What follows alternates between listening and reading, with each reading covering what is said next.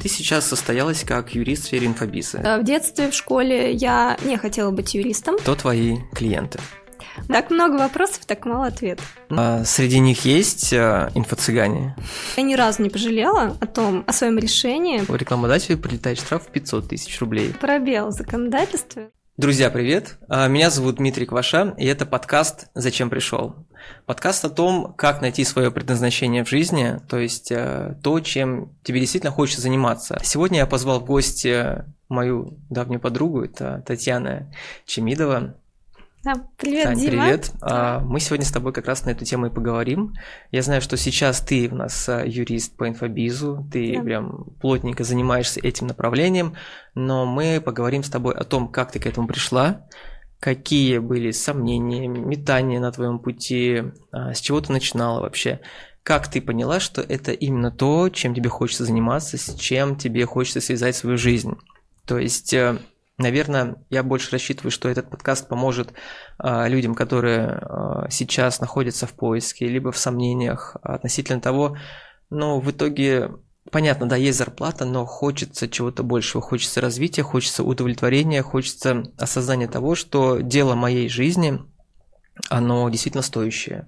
Оно не просто для того, чтобы я ходил на работу, получал зарплату, а оно как бы изнутри меня зажигало, чтобы я туда не шел на работу, как, знаешь, такой в ожидании только пятницы, чтобы это скорее закончилось, а дальше там как-нибудь переживем выходные, а там и следующей неделе там все то же самое, день с рука.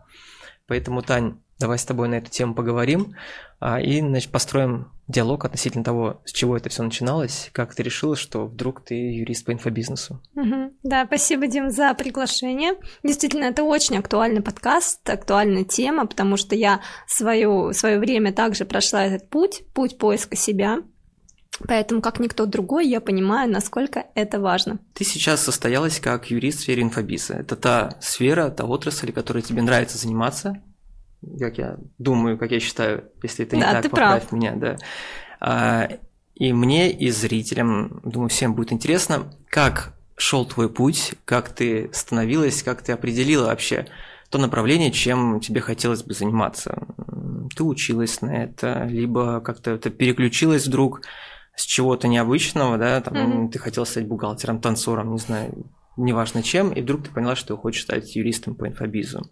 В общем, строим такой диалог, как, э, как становился твой путь. И в, в процессе буду накидывать тебе вопросы, которые интересны мне, и думаю, что они будут интересны и публике. Поэтому давай начнем с того, наверное, а, как тебя занесло изначально, либо, может, давай построим от того, что ты вообще заканчивала изначально, как ты себя видела в детстве, этим Мгм. ли ты хотела заниматься? Наверное, нет. То ещё. есть мы пойдем так глубоко из детства и дальше. Хорошо? Да, давай копнем. Я не Если какие-то вопросы тебя не устраивают, а, не знаю, у нас свободная беседа, это экспериментальный формат, прям банишь, говоришь, ну, так глубоко не Окей. копаем, давай так. Да. Поэтому я еще раз тебе хочу сказать спасибо, что ты пришла на подкаст, ты первый гость, и поэтому это наша творческая студия, экспериментируем. Окей. Давай, твой путь в юриспруденции, как он начинался? Да, спасибо. Реально очень интересный, хочу сказать, подкаст, интересная тема, которая волнует действительно многих, потому что я проходила через этот путь, тоже скажу, когда я искала свое предназначение. Ну, если мы пойдем издалека, с- в детстве, в школе я не хотела быть юристом. А, Я целенаправленно готовилась к тому, чтобы быть психологом. И поступала во все вузы на психолога. Но поступила в МГУ на юрфак на именно юриста. хм. Это случилось именно так спонтанно.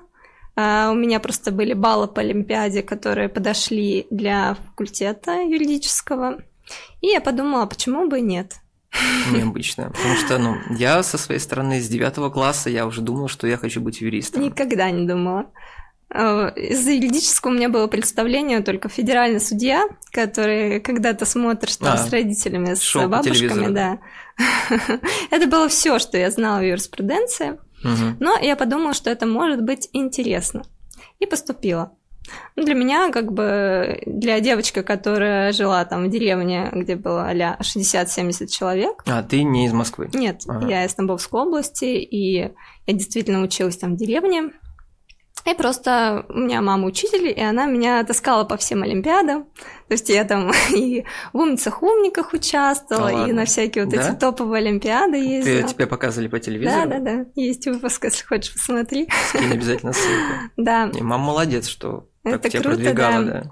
Она была И твоим продюсером. Я думаю, что да. Она еще не знала, но это было так. Вот оттуда пошел, Одни- пошел Первым моим продюсером, наверное. Да. И у меня баллы подходили под э, факультет, ну, то есть там было достаточно количество, мне вот плюс, плюсовые баллы от Олимпиады добавились, я туда поступила. И могу сказать, что я ни разу не пожалела о том, о своем решении, потому что это было настолько интересно. Я в процессе, но вообще процесс обучения на факультете, университете был очень интересным.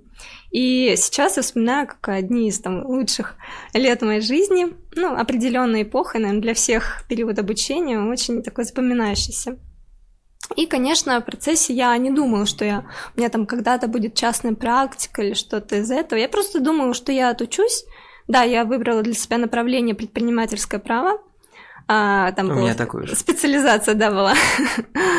И таким образом я стала работать именно по своему направлению. То есть я сразу же стала работать юристом. Сразу после А, окончания? Нет, в процессе еще, В когда училась с четвертого курса, я Мгм. работала уже. И получается, что окончила университет и также продолжила работать. Я сменила не одну, наверное, компанию, прежде чем пришла в компанию, которая меня во всем устраивала. Ну, конечно, кроме зарплаты. Если начнем с того момента, когда Ага. ты а, меняла компанию, Мгм. что тебя в тот период не устраивало? Мгм. Ну, если мы уже в контексте нашего блога, да, Ну говорим да. о том, что предназначение. Было ли тогда это метание некое, что ты искал себя в профессии, в специализации, Мгм. либо это был поиск просто большей зарплаты?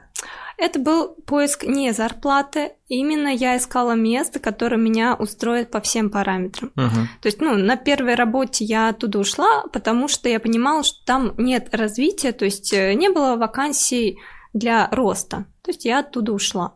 Дальше я пошла в компанию, которая предполагалась, ну, чисто визуально это был офис в Сити с красивым видом. Для меня, как для выпускника, это было так, ну, скажем так, красивая картинка. Ну, Знаешь, круто, когда конечно, ты ты смотришь сериалы, Да. когда видишь там такие модные, классные юристы, и ты хочешь быть таким же.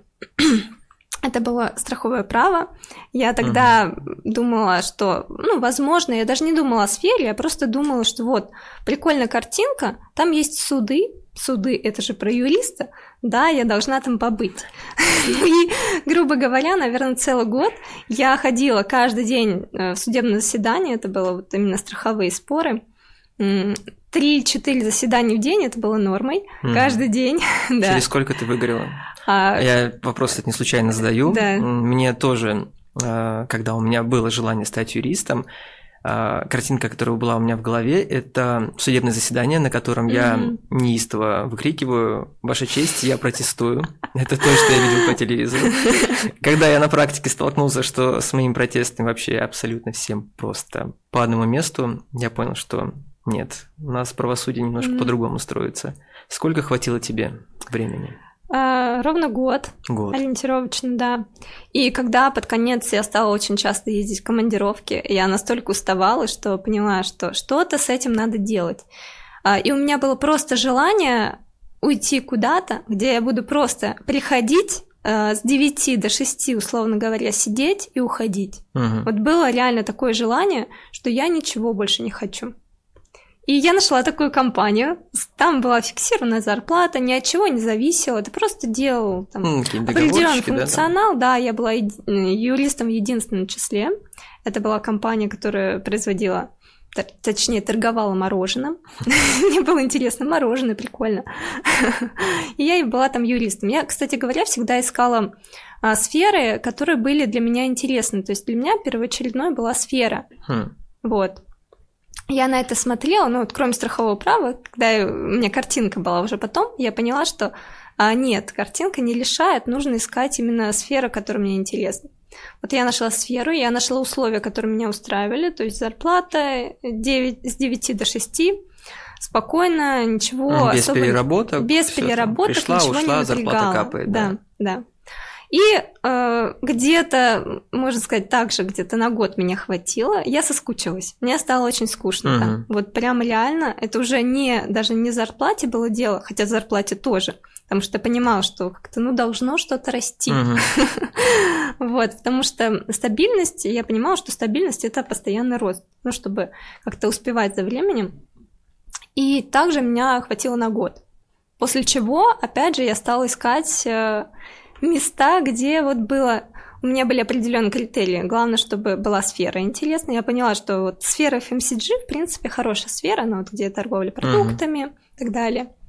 И э, зарплата, и с другой стороны функционал. Самое, наверное, даже основное для меня был функционал, что там есть определенные функции, и ты постоянно развиваешься. Ну да, пробуешь вот это... что-то новое. Да, да, что-то новое. Не застаиваешься, по да. крайней мере. И я нашла такую компанию. Это была чайная компания, которой я... Я тоже люблю мороженое, люблю чай. Да-да-да, я такая, какая прелесть. Ну и там действительно очень хорошая компания. Я скажу про то, что там очень классно устроена внутренняя система, то есть там сотрудник чувствует себя комфортно, угу. есть определенная там развлекательная какая-то инфраструктура, есть э, определенные бонусы и есть ну там возможности для какого-то роста. А, Таня, не хотелось тебе перейти куда-нибудь э, в консалтинг? То есть, ну, ты инхаусом, потому что ну, для зрителей это непонятно, mm-hmm. может, понятно, для, для если юристы, то понятно. В инхаусе ты делаешь там как бы типовую работу, которая уже там оточная. Отточила ты ее, либо там mm-hmm. юрист для тебя. Это все понятно. А в консалтинге у тебя постоянно прилетают вопросы от множества клиентов, в которых тебе приходится разбираться. Угу. То есть туда не хотелось тебе окунуться в период работы инхаусом? Ты знаешь, никогда не хотела работать именно в консалтинге, вот э, в найме. Угу. Потому что для меня было важно какой-то контекст внутренний, какое-то определенное направление. Вот было направление FMCG, я понимала, что в этом направлении я знаю все. Угу. Я реально очень хорошо себя там прокачала. А, у меня была очень классная, ну, во-первых, э, база МГУ у меня была, во-вторых, э, какая-то практическая база, которую я наработала. И я понимала, что там я знаю все. И вот из этой компании я, кстати говоря, никогда бы не ушла, ну, если бы не вопросы дальнейшего роста и поиска себя. То есть в плане... А Через сколько работы в этой компании ты задалась этим вопросом? Так, ну, считаем. Это тоже произошло, наверное, спустя год. У тебя такие отчетные периоды. У меня какой-то, да, отчетный период, но я просто скажу, что это был на 18 год, был каким-то вот поворотным годом в моей жизни, потому что э, в этот год я вот перешла в эту компанию, э, последнюю компанию, в которой я работала по найму. Я прошла определенный тренинг личностного роста, кстати, где мы с тобой и познакомились. Познакомились. Да. да. Вот. А, и на том тренинге я поняла, что, оказывается, есть не только юристы, есть множество классных направлений. И я такая, о, столько интересных, столько всего интересного в этой жизни, оказывается, столько интересных людей. И я как-то в тот момент задумалась, а может быть, есть что-то еще. И в этот же год я также вышла замуж. Это ага. тоже, наверное, определенная такой сыграла роль. И в этом же году я до этого экспериментировала с выпечкой, но я стала прям активно выпекать. Выпечка, ты имеешь в виду Выпечка тортов. кондитерка? Да, кондитерка. Да. Ты сама все это на, на кухне делала? Да, да. Я делала это на кухне, у меня стали появляться уже постоянные заказчики. Погоди, ты начала это делать еще работая в компании? Конечно. Да. Это делала всегда параллельно, потому что я понимала, что из найма я пока не хочу уходить, uh-huh. потому что это определенная стабильность. Это, ну, как бы хобби, которым я м, реализую какую-то свою творческую составля... составляющую, какую-то вот часть себя, чтобы было интереснее жить. Вопрос такой, а, чуть-чуть назад вернемся, когда сказала, что пошла на тренинг. Тренинг это был а, следствие того, что задумалась, либо задумалась о том, чтобы поменять свою там, не знаю, не предназначение, по крайней мере, но направление деятельности, подумала, что что-то надо менять. Либо это был причиной того, что ты задумалась о том, что надо что-то менять. То есть... а, ну, ты знаешь, всегда вот у меня было, что я не хочу стоять на месте, я хочу развиваться. Угу. Этот тренинг, он был таким, можно сказать, у меня не было какого-то конкретного запроса, я просто хотела узнать что-то новое. И mm. так как у моего супруга Uh, у него был друг, который он прошел этот тренинг, он порекомендовал моему супругу, и, соответственно... Супруг а, тоже прошел? Да, а. он прошел там все Ты этапы. Думал, суп, супруг тебя туда? Можно сказать, да, потому что, ну, как-то он говорит, там классно, иди и сходи. Супруг тебе да, сказал? Да, да, да. А, ну, Я такая, ну, можно сходить, потому что я, на самом деле, всегда за что-то новое, интересное. Мне всегда прикольно вот поучаствовать в чем то таком интересном. Ну, классно. Да, поэтому я туда сходила, и действительно могу сказать, что э, это был прям какой-то поворотный момент, когда угу. вот что-то в голове щелкнуло. Ну, ты сказала, что увидела, есть э, что-то больше, чем юриспруденция. Да. Ты говоришь, можно заниматься там, вообще весь мир открыт. А, что тогда началось у тебя? Да, и тогда Тортики? я стала искать себя, Угу. и вот как именно искать себя активным. То есть я стала тестировать. Вот тортики, да, мне это нравится, я получаю от этого удовольствие. А, параллельно я поняла, что, может быть, есть что-то еще. Стала интересоваться там а, визуалом в Инстаграм, стала смотреть а, всяческие курсы из разряда SMM, Угу. а, курсы там по созданию сайтов, а, какие ну, еще даже там. туда. Да, у меня даже был свой интернет-магазин. Да. Иногда из этого магазина мне до сих пор приходят какие-то заказы. Я иногда в шоке. Ну, как бы я... Он еще работает? Ну, он просто где-то висит А, у меня. ну, то есть там это- ничего не продается. Там ничего не продается. Я говорю, нет, ничего не работает. Вот. Ну, то есть я начала искать себя. Начала смотреть в разные стороны абсолютно. Ну, то есть, если правильно тебя понимаю, ты пошла от того, что, возможно, тебе, ну, какой-то интерес был в этой сфере, там, интернет-магазинов, ты такая, а почему бы не попробовать? А, выпечка, да, классно, мне нравится, ну, надо попробовать. Да, То есть, с позиции, что попробую, а вдруг это действительно зацепит, и это мое. да. Крутой подход. Да, и как-то спустя, опять же, наверное, год таких поисков, я... Это был конец девятнадцатого года, я очередной проходила свой марафон по развитию личностному А, росту. ты пошла дальше прокачиваться. Конечно. Я с того момента, наверное, не переставала проходить что-то, потому что неактивно хотелось найти себя, Мгм. хотелось найти свое предназначение, потому что, да, я понимаю, вот э, я закончила юридический, я работаю юристом, но я не чувствую, что это до конца мое. А может быть, я кто-то другой. А можешь это описать просто, что это за чувство? То есть ты понимал, что ты как бы не на своем месте, либо что нет, ну, стопроцентной удовлетворенности. Не тем, было, что- да, не было стопроцентной уверенности, что это мое. Ага. Я не получала какого-то м, полной отдачи от того, что я делаю. И я не чувствовала, что я занимаюсь чем-то важным. Мгм.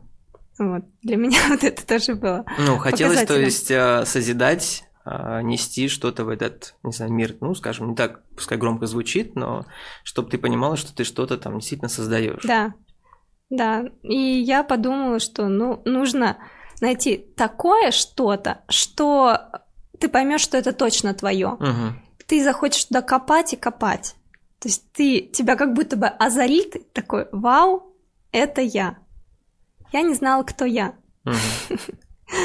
Ну, И- поэтому ты перебирала ниши. да, да, я пробовала себя. перебирала ниши. Сначала перебирала компании, потом я стала перебирать ниши. Мгм. А, действительно, очень много ниш перебрала. А, я даже делала украшения из эпоксидной смолы. Ну, то есть э, до этого дошло, что я просто открыто начала экспериментировать со всем. Мгм. И вот в девятнадцатом году я написала пост, э, как по заданию одного из таких марафонов, тренингов, где было сказано, э, напишите, чем а, предложите свою услугу. И я тогда написала о том, что я юрист. Первый раз в Инстаграме я об этом написала.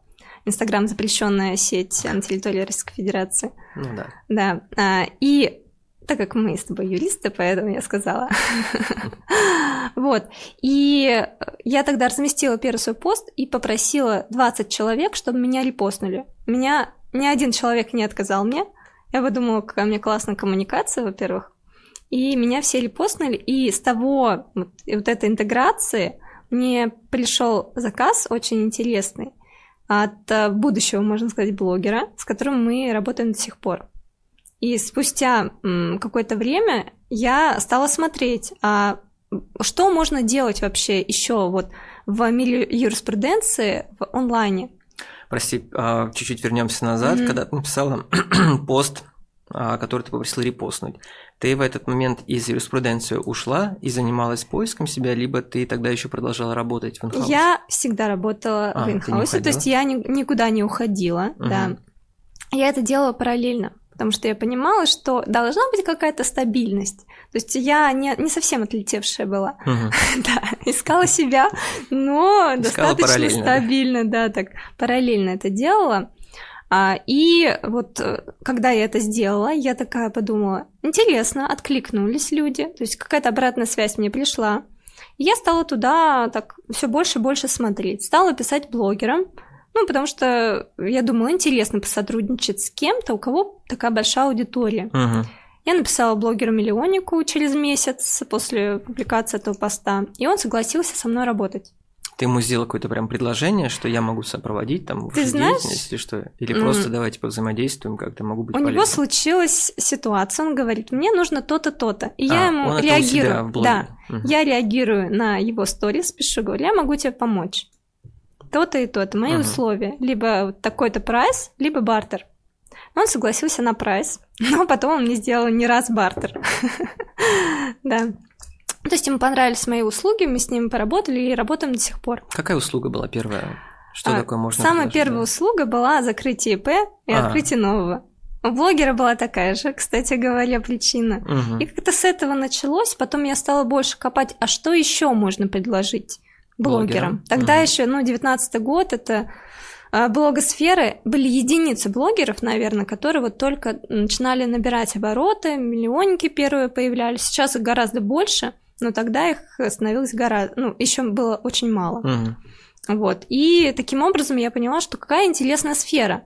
Но почему-то нигде я не могла ничего найти по этому направлению. Где Хотя- поучиться? Да, хотела? поучиться вот именно профессионально, потому что я понимала, что я хочу здесь работать, но вот что мне найти для того, чтобы мои, э, мой опыт подкрепить еще какими-то знаниями. И я стала искать, буквально не было ничего, не было обучения по этой теме. Я нашла э, ну, обучение и прошла его. Это было конец 2020 года. Я прошла это обучение и поняла, все, это моя сфера. Вот как э, до этого я говорила о том, что меня накрыло, что-то щелкнуло в голове, я поняла, это мое, это мое предназначение. Быть юристом инфобизнеса. Хм. Еще тогда инфобизнес, ну как-то, когда ты говоришь инфобизнес, люди воспринимали, что это инфо-цыганство, и когда я приходила на какие-то там бизнес-завтраки, какие-то встречи, говорила, чем я занимаюсь, никто не понимал этого. А чем тебя так это зацепило, что ты поняла, что это твое? Меня это зацепило тем, что это очень интересная сфера, и здесь можно работать абсолютно онлайн. Мгм. То есть для меня мне надоело просто... вот- Похождение в офис, Да, в учитывая, офис. что пандемия была, и я посидела дома, мне понравилось. Мгм. Я поняла, я хочу сидеть дома. Я хочу, ну, не только сидеть дома, а там уехала куда-то, там, условно говоря, отдыхать, и оттуда могу работать. Для меня вот этот критерий стал составляющим для того, чтобы я уже стала задумываться о том, чтобы открыть что-то свое, Мгм. чтобы уйти из офиса. И таким образом я поняла, и вот под конец года у меня прям щелкнуло в голове 20 что я юрист инфобизнеса. А кто твои клиенты?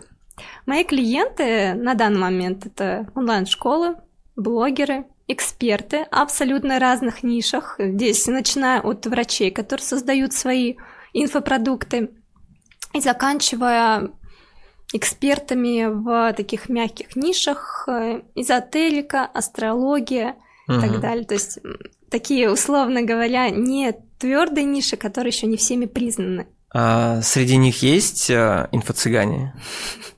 А среди моих клиентов нет инфо-цыган. А, Ты так подбираешь специально, либо они просто не обращаются к юристу, либо ты отказываешь вот а, таким пришедшим, что, извините, ребят, а, с инфо-цыганами я не работаю.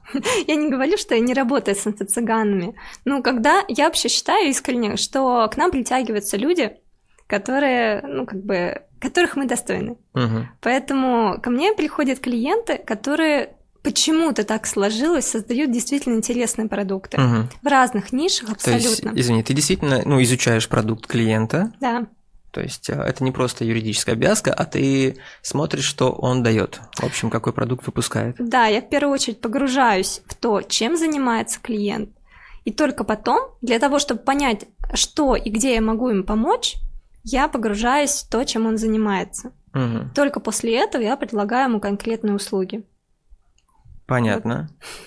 Такой тогда вопрос. Ты решила, когда вот будешь заниматься, будешь заниматься исключительно а, инфобизом, а не было ли такого страха, что это достаточно узкий рынок, а, может оставить общую практику, чтобы да, вести еще дела другие, там, общегражданские, там, не позиционируя себя только как юрист инфобизнеса?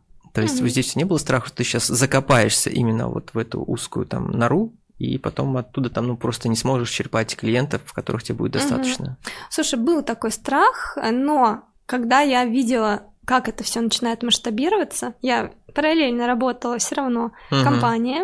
А, ты продолжала еще? Я продолжала работать, как бы на минуточку. Ну, мне кажется, здесь э, имеет значение, что ты в страховой компании изначально да, начинала да, свою практику. Да, заложила основной фундамент. Так вот, я продолжала работать. У меня был момент, я помню, начало 21 года, угу. когда я сотрудничала с одним экспертом ну, по юридическим вопросам, когда у меня были свои клиенты, частная практика, когда я работала по найму, и когда я запускала свой курс. Это было все параллельные процессы. И то есть это была такая нагрузка, что я работала просто 24 на 7. Несколько месяцев и я вспоминаю это время, и, наверное, это было классное э, какой-то фундамент для того, чтобы я поняла, как я хочу все-таки. Да, сфера моя, но я наконец-то после этого выстроила свой тайм-менеджмент, когда поняла, нет, я так больше не хочу, потому что после этого там заболела ковидом. Может, это не из-за этого, а в принципе все болели. Ну да, да. Ну, мне кажется, что все-таки это было больше психологически, что мне нужно было Истощение было такое. Да, да, да. Ну и вот, и после этого я стала выстраивать уже свой там график, свой там менеджмент, и в какой-то момент я поняла, что, оказывается, я зарабатываю уже гораздо больше, чем я зарабатываю в найме угу. на своей частной практике. И в тот момент я решила подать заявление о том, что я увольняюсь. Угу. И все, из головы погрузилась уже полностью в инфобиз. Да, да, и полностью. Ну, я и до этого а, вела там страничку свою в социальных сетях, что я позиционировала себя как юрист инфобизнеса, ходила на мероприятия, делала, ну вот запустила вот этот свой курс. И я понимала, что вот, я знаю действия, которые я сейчас буду делать. И мне потом, когда я посчитала, сколько времени я еще трачу на дорогу, сколько времени я провожу в офисе, и что бы я могла сделать в это время – я была очень сильно удивлена, и в этот момент я вот прикинула и подала заявление. А как долго продолжалось вот это совмещение основной работы и плюс э, ведение инфобизнес, инф, инфо, инфобизнесов? Угу. А, и как на работе на это смотрели? Угу. Насколько они же знали, чем ты занимаешься? Конечно, да. То есть они говорили, что ты еще ну, параллельно ведешь какую-то деятельность, и, а ты так-то у нас устроена? Знаешь, был только один момент, когда мне сделали замечание по этому поводу, потому что мне было реально уже очень сложно это все совмещать, и я в какой-то момент э, что-то там не досмотрела. Угу. И мне сказали, что Тань, ну, ты же понимаешь, что я, конечно, ничего против не имею, что ты ведешь, чем ты занимаешься, кроме работы но ты пока что работаешь здесь. Угу. И в этот момент у меня тоже вот это один из звоночков, который я поняла, так, так дальше не может Сколько больше. я буду это терпеть. Да, да. Ну, это практически вот ближе уже к тому моменту, когда я подала заявление, потому что я поняла, что надо выбирать, угу. то есть на двух стульях не усидишь. И продолжалось это, ну вот прям серьезно продолжалось год, а если прямо говорить э, из поисков, ну это 20-21. Ну, прям вот если основательно, то это вот, ну, где-то год, да. Ну, здесь хочу сказать, что очень круто, что ты не бросалась с головой в новую сферу, ты оставляла мостики, их не сжигала, ты работала, продолжала получать стабильную зарплату, но при этом уже понимала, что надо куда-то расти, двигаться туда, где тебе интересно. А я так думаю, что у многих останавливает тот а, момент, что они хотят попробовать что-то новое, но их пугает. Пугает неизвестность, пугает э, отсутствие стабильности зарплаты. То есть здесь можно поступать, поступить так же, как ты, оставаясь на работе, но, по крайней мере, так чуть-чуть одной ножкой нащупывать вот твердую поверхность, куда потом можно будет шагнуть уже уверенно. Угу. Поэтому, ну, наверное, здесь позиции страхового дела, в котором ты начинала свою там трудовую деятельность, это был очень грамотный подход.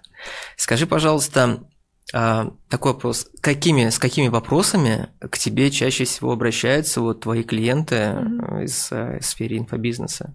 Да, но сейчас а, самые основные направления – это документальное оформление инфопродуктов. Сюда входят документы на сайт, договоры с командой. А, следующее направление – это образовательные лицензии. Сейчас многие те, кто реализует свои образовательные продукты, если у них там несколько преподавателей уже на курсе, угу. для них э, нужно получать по закону образовательную лицензию.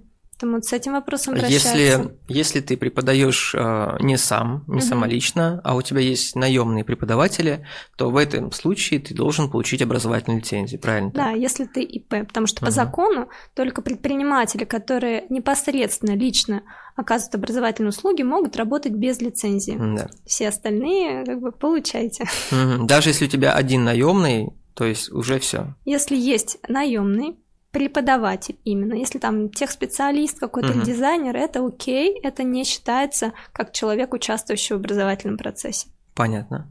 Угу. Вот. И э, следующее крупное направление это защита авторских прав. Mm-hmm. То есть здесь регистрация товарных знаков, депонирование курсов, там получение патента, если это нужно. То есть э, и закрепление, возможно, авторских прав в договорах, потому что очень часто, когда создают какие-то продукты в инфобизнесе, то ну, а, то же самое заказываешь сайт, да. какой-нибудь дизайн-проект, то есть да, многие просто да. это все деньги отправляют, никак не согласовывают, а Абсолютно. а потом может прилететь за это. То есть... Да, у меня очень часто бывали случаи, ко мне обращались клиенты, когда там какой-то спикер говорит, я запрещаю там продавать свою лекцию в составе вашего курса. Или приходит там эксперт, говорит, мне продюсер а, требует, выплачивать ему компенсацию за то, что я использую его наработки. Угу. Договора не было, соответственно. Ну, как бы все работают изначально на коленке. Только ну, сейчас, да. вот сейчас идет тенденция какого-то обеления и какой-то документальной фиксации. Угу. Потому что до этого вот просто из того, что я видела, 19 год, особенно 19-20, это был хаос. Ну, тогда никто не знал, как работать, все, да. мы все работали как могли. Да, да. И там уже тоже обращались и ко мне клиенты, которые спрашивали, как это все устаканить, узаконить, зафиксировать обычным договором, хотя бы mm-hmm. каким-то, потому что еще тогда шаблонов не было. И все постепенно начинали да. формировать свои шаблоны, так же, как, наверное, и ты свою базу готовила. Да, я как раз вот прошла все вот эти этапы многочисленных законодательных изменений, какой-то налоговой судебной практики, когда вот, а, когда что-то случается, доносишь изменения, какой-то документ и дорабатываешь угу. его. И, то есть э, мои документы там и налоговые проверки проходили, судебную практику, то есть достаточно хорошая база, можно сказать. И этот путь, он был безумно интересный, и он сейчас идет как бы практика, она формируется просто вот очень живая практика. Та же маркировка, те же персональные данные, образовательные лицензии. Вот это все вопросы, они вот буквально вот за эти несколько лет один за другим просто вот так вот штампуются. Угу. Скажи, пожалуйста, из э, тех клиентов, которые к тебе обращаются, большей частью это, не знаю, кто это, блогер, либо онлайн-школы, продюсеры. mm Вот как-то можно и сегментировать, кто по большей части твой клиент? А вот тех, кого ты назвал, эти клиенты, они плюс-минус в одинаковой пропорции. Это и онлайн Продюсеры тоже. Да, продюсеры это очень такая а, сильный сегмент, который угу. ко мне обращаются. Продюсеры, а, эксперты со своими продуктами, блогеры, онлайн-школы, потому что онлайн-школа это все-таки образовательное направление. Есть эксперты, которые не только образовательные продукты реализуют, а информационные, например, консультации или какие-то просто продажи каких-то электронных материалов. То есть э, такой сегмент тоже есть. Угу. Окей. Мы с тобой до этого встречались э, на передаче, а, общались по поводу э, вот маркировки. Угу. Маркировка рекламы, которая сейчас пришла, это к вопросу изменения законодательства, угу. то сейчас последнее, что всех волнует, интересует, то Как с этим быть? Э, штрафы, понимаю, еще пока никому не прилетал, но, по крайней мере, мы такую практику еще не знаем, потому что с сентября да, запустилась да, эта тема, можно да. еще штрафовать. Поэтому сейчас, в принципе, э, могут просто собирать такую некую аналитику, статистику на блогеров, на, не знаю, онлайн-школы, на просто людей, которые размещают себе рекламу, и в последующем это может вылиться уже в судебные дела. Угу. Дальше уже там будет практика, будем ее разбирать. Вот сейчас много ли вопросов тебе с маркировкой приходит? Угу. И что ты там знаешь, рекомендуешь, там, маркировать, не маркировать? Ну, сейчас это постепенно. Угу. Приходят ли с вопросом маркировки к тебе сейчас клиенты? Да, вот начиная с августа, когда все поняли, что грядут такие большие штрафы, они даже там для физических лиц достаточно существенны, до 100 тысяч. Извини, давай напомним, что штрафы там, по-моему, до 500 тысяч рублей за отсутствие маркировки, да? Да, за отсутствие маркировки. Вот, то есть существенные штрафы, поэтому все озаботились этим вопросом, и начиная особенно с середины августа, просто чуть ли не каждый день приходят вопросы, что делать. Извини, пожалуйста, а штраф 500 тысяч – это за единоразовое нарушение? Да. То есть если у тебя, там, не знаю, 2, 3, 4 нарушения не заметили, то это просто кратно увеличивается? Конечно. Круто. Поэтому это очень существенные такие изменения. А, я напомню, что эти изменения они вступили в силу в сентябре прошлого года, вот именно по маркировке, по внесению сведений о рекламе в единый реестр интернет-рекламы, mm-hmm. но штрафы вступили в силу именно с 1 сентября, потому что mm-hmm. до этого у нас а, не было конкретных штрафов. И Роскомнадзор отклонял, отодвигал вот этот вопрос, и все-таки он был принят. А, но штрафы, смотри, у нас они а, вступ... уже сейчас могут штрафовать, но штрафовать они могут и за прошлый период, ведь это не с сентября мы такие, все, мы сейчас все маркируем.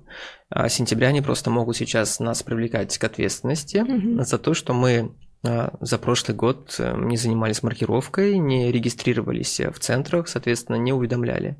Да, официально а, нужно было маркировать и отправлять сведения о рекламе с 1 ноября 2022 года, года угу. потому что до 1 ноября там был такой небольшой лак для того, чтобы а приспособились люди. Угу. Но если реклама, размещенная с того времени, висит до сих пор, то есть это считается рекламой, ну, рекламные посты или рекламные там ролики, то до сих пор вот за это могут оштрафовать, что там нет маркировки. А, извини, если она была размещена в, в период с 1 ноября, и до 1 сентября вот этого года она уже ну, ушла. Ну, если человек удалил эту рекламу, то, понятное а, дело, никто удалил. это не зафиксирует. Да, да, да. да. А если они, ну, не знаю, зафиксировали в тот период? То могут, конечно, привлечь. Угу. Потому что что им мешало просто так зафиксировать? Ну, я думаю, что, что интернет система... же он помнит все. Помнит. Но я думаю, что система не настолько на тот момент была развита. Не знаю, это только если кто-то целенаправленно, злонамеренно решил подпортить кому-то жизнь, угу. то да. Ну, Если... то есть э, никто не отменяет там систему стукачества, где Конечно. там твои конкуренты могут просто на тебя а, стучать, сливать. Да, это к вопросу к тому, что сейчас mm-hmm. что-то перескочил в смысле. А, если даже тебя не проверяют, ты mm-hmm. небольшой, там, не миллионник, у тебя там не такое большое количество, то есть ты пока не интересен контролирующим mm-hmm. органам, но просто кто-то из твоих конкурентов, э, вы с ним делите совместную там поляну, может, э, так скажем, пожаловаться на тебя, указать, что у тебя нет маркировки, и то есть за это тебе прилетит. Не обязательно быть таким крупником, и как бы так, знаешь, да, относиться к этому вальяжно, что ну пока не буду отмечать, угу. не буду маркировать, ко мне все равно никто не придет, кому я интересен. То есть э, есть всегда возможность там на вас настучать и к вам придут с проверкой. Да, два из основных источников это недовольные клиенты и mm. конкуренты. А еще недовольные сотрудники есть. А, еще да, сотрудники, которые ушли там с неоплатой, там, да. ну, либо кто считает, что их не там, незаконно уволили по каким-то причинам, они тоже начинают. Ну, так же, как в обычном бизнесе, да. такое часто прилетает. Так, по вопросу маркировки обращаются. Стали сейчас угу. э, с 1 сентября обращаться. Э, вопрос, мы который с тобой тоже обсуждали, Инстаграм. Угу. Маркировать и маркировать, спорный вопрос. Э, поясни, пожалуйста, я правильно понимаю, что федеральная антимонопольная говорит, что маркировать не надо, но есть другая позиция. Угу. У нас пока что есть две позиции. Вот ФАС говорит о том, что а, Инстаграм не подпадает под законодательство рекламе, а Роскомнадзор говорит, что вполне возможно, что будут проводиться проверки и в отношении рекламы в Инстаграм. Что очень странно. Что потому очень что странно. он не работает на территории Российской Федерации, запрещенная эта социальная сеть. Плюс в него ты не можешь просто так войти, тебе нужно воспользоваться VPN, запрещенной на территории Российской Федерации. Плюс запрещены сайты, которые э, рассказывают, как можно скачать себе VPN. А, каким образом будет да, контролирующий орган а, сам себе, не знаю, подключать VPN, заходить на запрещенный сайт и там проверять. Это вот. вопрос. Это большой вопрос, да, интересный. Но учитывая, за, но за это тоже могут штрафовать. Да, классно. учитывая, что а, сейчас готовится законопроект о блокировке VPN, опять же, а очередной, непонятно, в чем его цель, но соотносимость с тем, что будет проверяться и вот этот проект, очень странная история. Угу. А, тогда пару советов по поводу маркировки. Что ты сейчас порекомендуешь в плане вот этого закона? Угу. Насколько надо серьезно подходить к этому? Я советую, если вы публикуете или даете на публикацию какие-то сведения, которые являются рекламой, то есть которые проявляют интерес к какому-то товаре или услуге и направлены на его продвижение, ну, условно говоря, рекомендуйте какой-то там товар и э, призывайте купить его uh-huh. или услугу, или призывайте подписаться на кого-то, или даете промокод. Вот это все, конечно же, будет признано рекламой, и сведения о так- такой информации, они должны быть промаркированы и направлены в единый реестр интернет-рекламы. Угу. Ну, то есть не стоит сейчас вальяжно подходить к этому вопросу. А если, все-таки да, тем более, если это делается в сетях, которые разрешены на территории Российской Федерации, то есть ВКонтакте или в Телеграме, в мессенджере, или же на каком-то сайте, на какой-то другой электронной площадке вы это размещаете, то лучше промаркировать. Это не так сложно, потому что маркировка делается через операторов рекламных данных, то есть заводите личный кабинет там, заносите сведения о сторонах а, отношений, о договоре, о конкретном рекламном креативе. Там достаточно интуитивно все понятно. Маркировка происходит единомоментно, угу. просто вот нажимаете кнопочку и присваивается вот этот э, буквенно э, ну, там символьный, да, да, какой-то код. Символьный да. код, да. И потом просто его там, ну, не знаю, если это пост, там, ты публикуешь под постом, если это видео, ты сверху на видео да. накладываешь, э, если это, я, да, читал для да, Телеграма, да, что если это кружочек в Телеграм, то ты следующим после кружочка пишешь сообщением, да. либо пишешь ответом на этот кружочек, чтобы была некая конкретная да, привязка. привязка к конкретному да. видео. Ну, в общем, э, для каких целей это делается? Это делается, ну, по моему мнению, для целей а, какого-то контроля за информацией, которая осуществляется в сети интернет. Но если прям грубо говорить, мое мнение это цензура. Цензура? Я все-таки думаю, что вот эта маркировка это с позиции, а, чтобы все деньги, которые идут там блогерам, не блогерам, они такие безучетные остаются. Mm-hmm. Но а, это такой элемент контроля над блогерами и э, теми, кто размещает рекламу, чтобы в любой момент э, контролирующий орган э, мог проверить вот тот или иной пост, э, миллионник, без, без разницы, это будет большой, небольшой блогер, поймать его на том, что он не делал маркировку и привести к штрафу как его самого, так и рекламодателя, а там 500 тысяч ему назначить. Ну, нормальное пополнение бюджета. Ну, вполне себе, да. То есть такая система, чтобы вести учет вот этих рекламных блогерских денег, uh-huh. как мне кажется. А блогер будет переживать, потому что теперь а, наличие у тебя рекламного поста без маркировки, ну, это прямой такой шаг к тому, что тебя могут там просто... Манипуляция да, со стороны покупателей, уже. твоих конкурентов, и, конечно, ты становишься виден органом, потому что, я тоже скажу из практики, органы также сидят в социальных сетях также мониторит. И если ты крупный какой-то там блогер, а, ну, то конечно. может увидеть и заработать очередную, не знаю, звездочку или премию. Или денежку, да.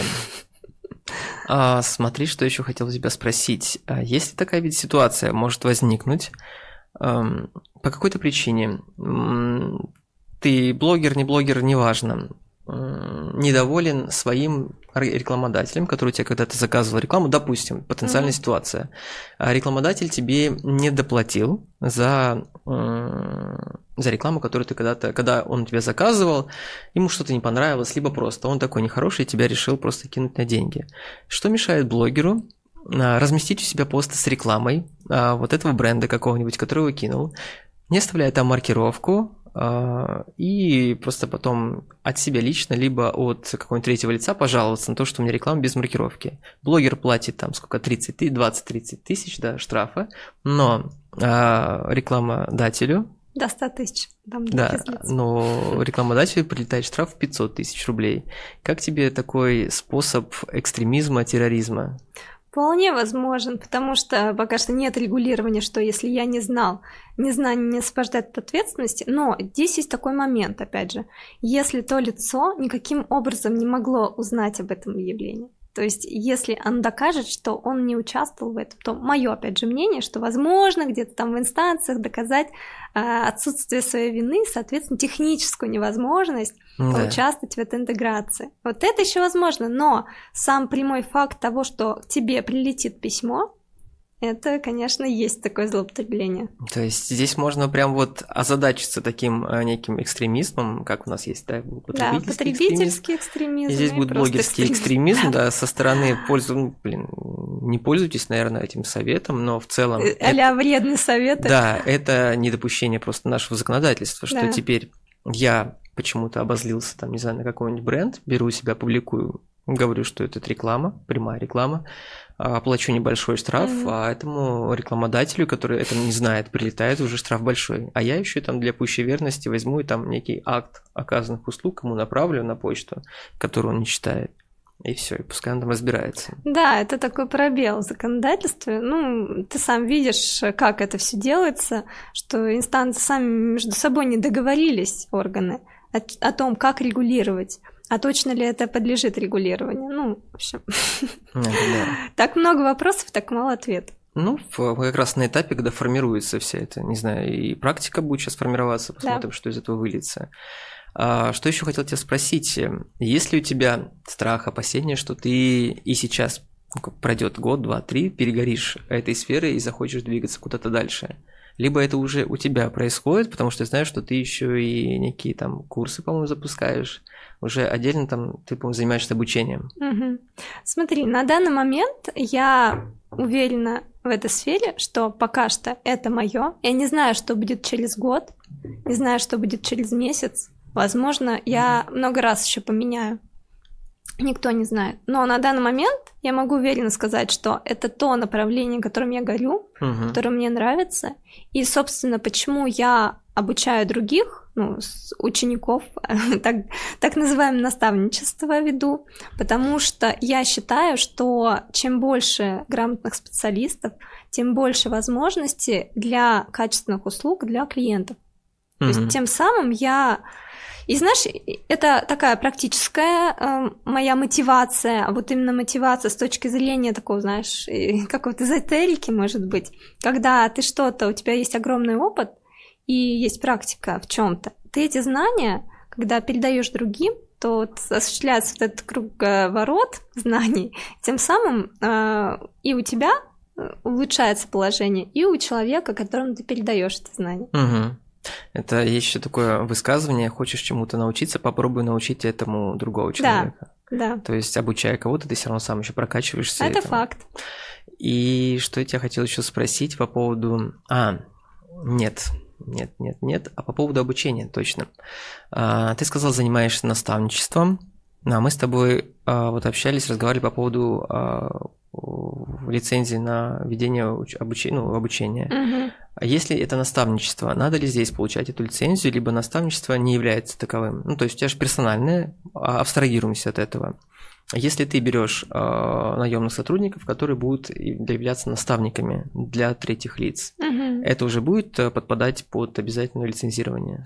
Да, если ты позиционируешь этот процесс как обучающий, это наставничество, это по сути реально процесс обучения, то и если у тебя появляются а, преподаватели, которые параллельно с тобой участвуют в образовательном процессе. То есть ты, например, ведешь наставничество, в котором есть какой-то спикер по не знаю, там, маркетингу uh-huh. или спикер по дизайну, по бухгалтерии, например, спикер.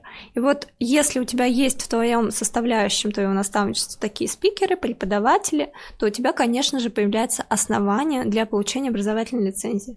Конечно, на данный момент я лично оказываю эти услуги, но я сейчас в процессе получения образовательной лицензии. Угу. Ну, то есть, если ты самолично занимаешься наставничеством, берешь себе подопечных, которых ты ведешь, то пока лицензия не нужна, ты как бы с ними работаешь. Да, ну, как это основание тебя... для работы без лицензии, угу. единственное. Классно.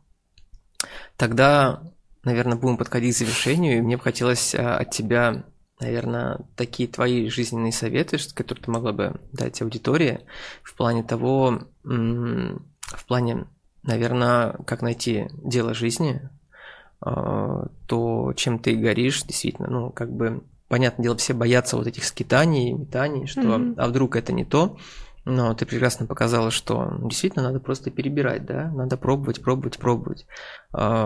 Что-то тебя да зацепит. Но ты была в юриспруденции, ты попытался отойти от этого, все-таки ты обратно вернулась.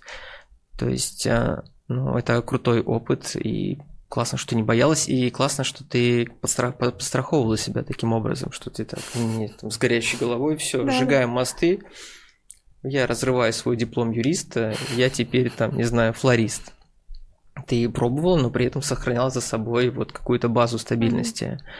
Mm-hmm. Твои советы, наверное, не только, ну, если юристам, то только юристам, если на более широкую аудиторию, то будет круто. Угу.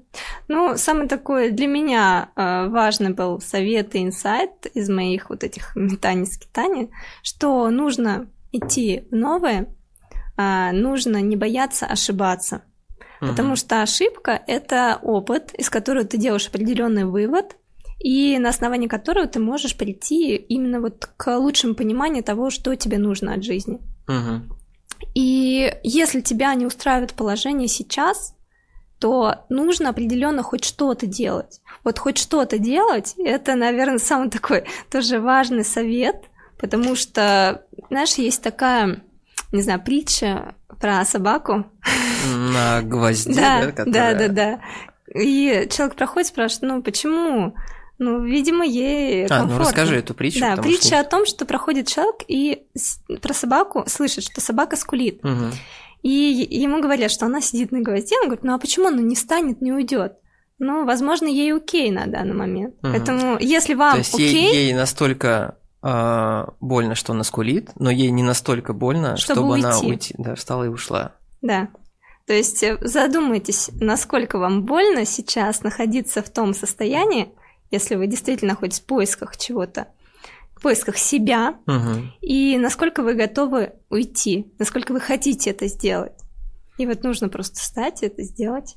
Ну, все верно, да. То есть, как у нас большинство людей, они, ну, извиняемся за изображение, также продолжают скулить о ненавистной работе, о там, том, что они не нашли себя, это не дело их жизни, они чувствуют, что достойны большего, а, хотят двигаться к чему-то лучшему, светлому, там, не знаю, прекрасному, но при этом не прилагают никаких усилий. То есть, ну да, это все банальные высказывания, там, а, выйди из зоны комфорта, там, да. Я вышла, а что дальше? Все было так, все стало так же, что осталось так же плохо, но теперь еще некомфортно, да.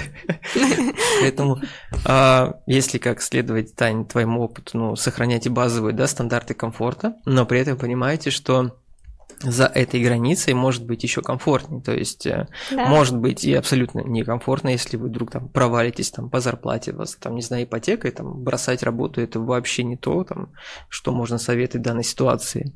Но пробовать э, прощупывать mm-hmm. почву где-то на стороне, смотреть, как там, а может все-таки мне удастся, да, туда и там зацепиться, и потом уже, ну, по чуть-чуть. Mm-hmm. У кого-то, может, ну, те же самые тортики, они там зайдут, ну, классно будет продаваться. Но ты попробовал себя в этом, не нашла. Ну, ну, может, нашла, но поняла, что, ну, не знаю, наверное, того не стоит. Гораздо yeah. круче вот вращаться в другой ну, и целевой аудитории там твоей, и, не знаю, э, наращивать свое там окружение с людьми, с которыми тебе вот, интересно. Кстати да. говоря, про окружение, это тоже один из основных важных таких советов – что нужно смотреть, а, как живут другие люди, и общаться с ними. И тем самым, когда ты просто пообщаешься с человеком, ты возьмешь для себя какие-то идеи, даже от общения с одним человеком. Больше общаться и расширять свое окружение. Угу. Тем самым больше появляется возможностей для того, чтобы найти свое предназначение, если это действительно сейчас стоит как такой важный вопрос. Ну да. Ну, ты расширяешь свою а, свой круг общения, ты больше общаешься с теми людьми, которые тебе интересны, тебе хочется у них что-то получать, что-то там, не знаю, новое подчеркнуть от них. А, ты видишь, что они там, ну, не знаю, не ставишься на порядок, что ты ниже, а не выше, но просто ты видишь, что у этого человека есть чему поучиться. И не стесняться задавать ему вопросы, как он не знаю, в этой сфере работает, как он добился этого, какие он может дать тебе совет. То есть обратиться к кому-то советом, это ну, нисколько не зазорно. Это ну, путь к ну, быстрейшему развитию, когда ты спрашиваешь, там, недаром у кого-то наставники, коучи, менторы. Вот ну, это всегда было. Да. да. Поэтому если сейчас, если в данный момент ваш, вас что-то не устраивает, да, и есть желание менять, ну, наверное, надо просто не сидеть и не жаловаться, как там собака сутулая, а пытаться, но хотя бы по чуть-чуть, но пробовать, пробовать, искать а, хотя бы с позиции никуда, если ты не знаешь, да, куда mm-hmm. тебя тянет, но хотя бы с позиции от чего. Я сегодня тоже подкаст слушал, девушка рассказывала, что она, она не понимала, к чему она хочет идти, но она понимала, что вот в данный момент это не ее. И она вот а, начала перебирать и уже отталкиваться, отсеивать то, что точно не ее. И она шла с позиции, что ну, это точно не мое, значит что-то другое. Mm-hmm. И вот таким образом, методом такого же перебора, как у тебя, но она уже шла с позиции, что нет, нет, нет, нет, нет, я не понимаю, куда я хочу, а, но куда-то я приду. И в итоге она пришла, нашла себя. То Круто. есть, а, поэтому главное это что-то делать. А, то есть тоже еще одно высказывание, ауф. Ничто так сильно не отдаляет вас от вашей цели, как тупо бездействие. Поэтому даже самые нелепые какие-то действия старания, попытки – это уже там, большой шаг на пути к достижению чего-то большего. Ну что, Тань, тебе спасибо большое, что пришла. Мне было приятно с тобой пообщаться. Час вообще пролетел классно. Это был наш экспериментальный подкаст. Да. Ты первый гость. Спасибо, Дим, тебе за приглашение. Действительно было очень интересно пообщаться. Незаметно время пролетело. Вообще быстро. Да. Поэтому Сейчас мы будем прорабатывать еще тему. Я надеюсь тебя увидеть еще на подкасте. Друзья, ну, а, надеюсь, вам это понравилось. А, если понравилось, то, там, не знаю, как обычно, лайк, а, подписка, репост вообще будет прекрасно. Ну, а вот этот подкаст, я надеюсь, продолжить. Всем спасибо.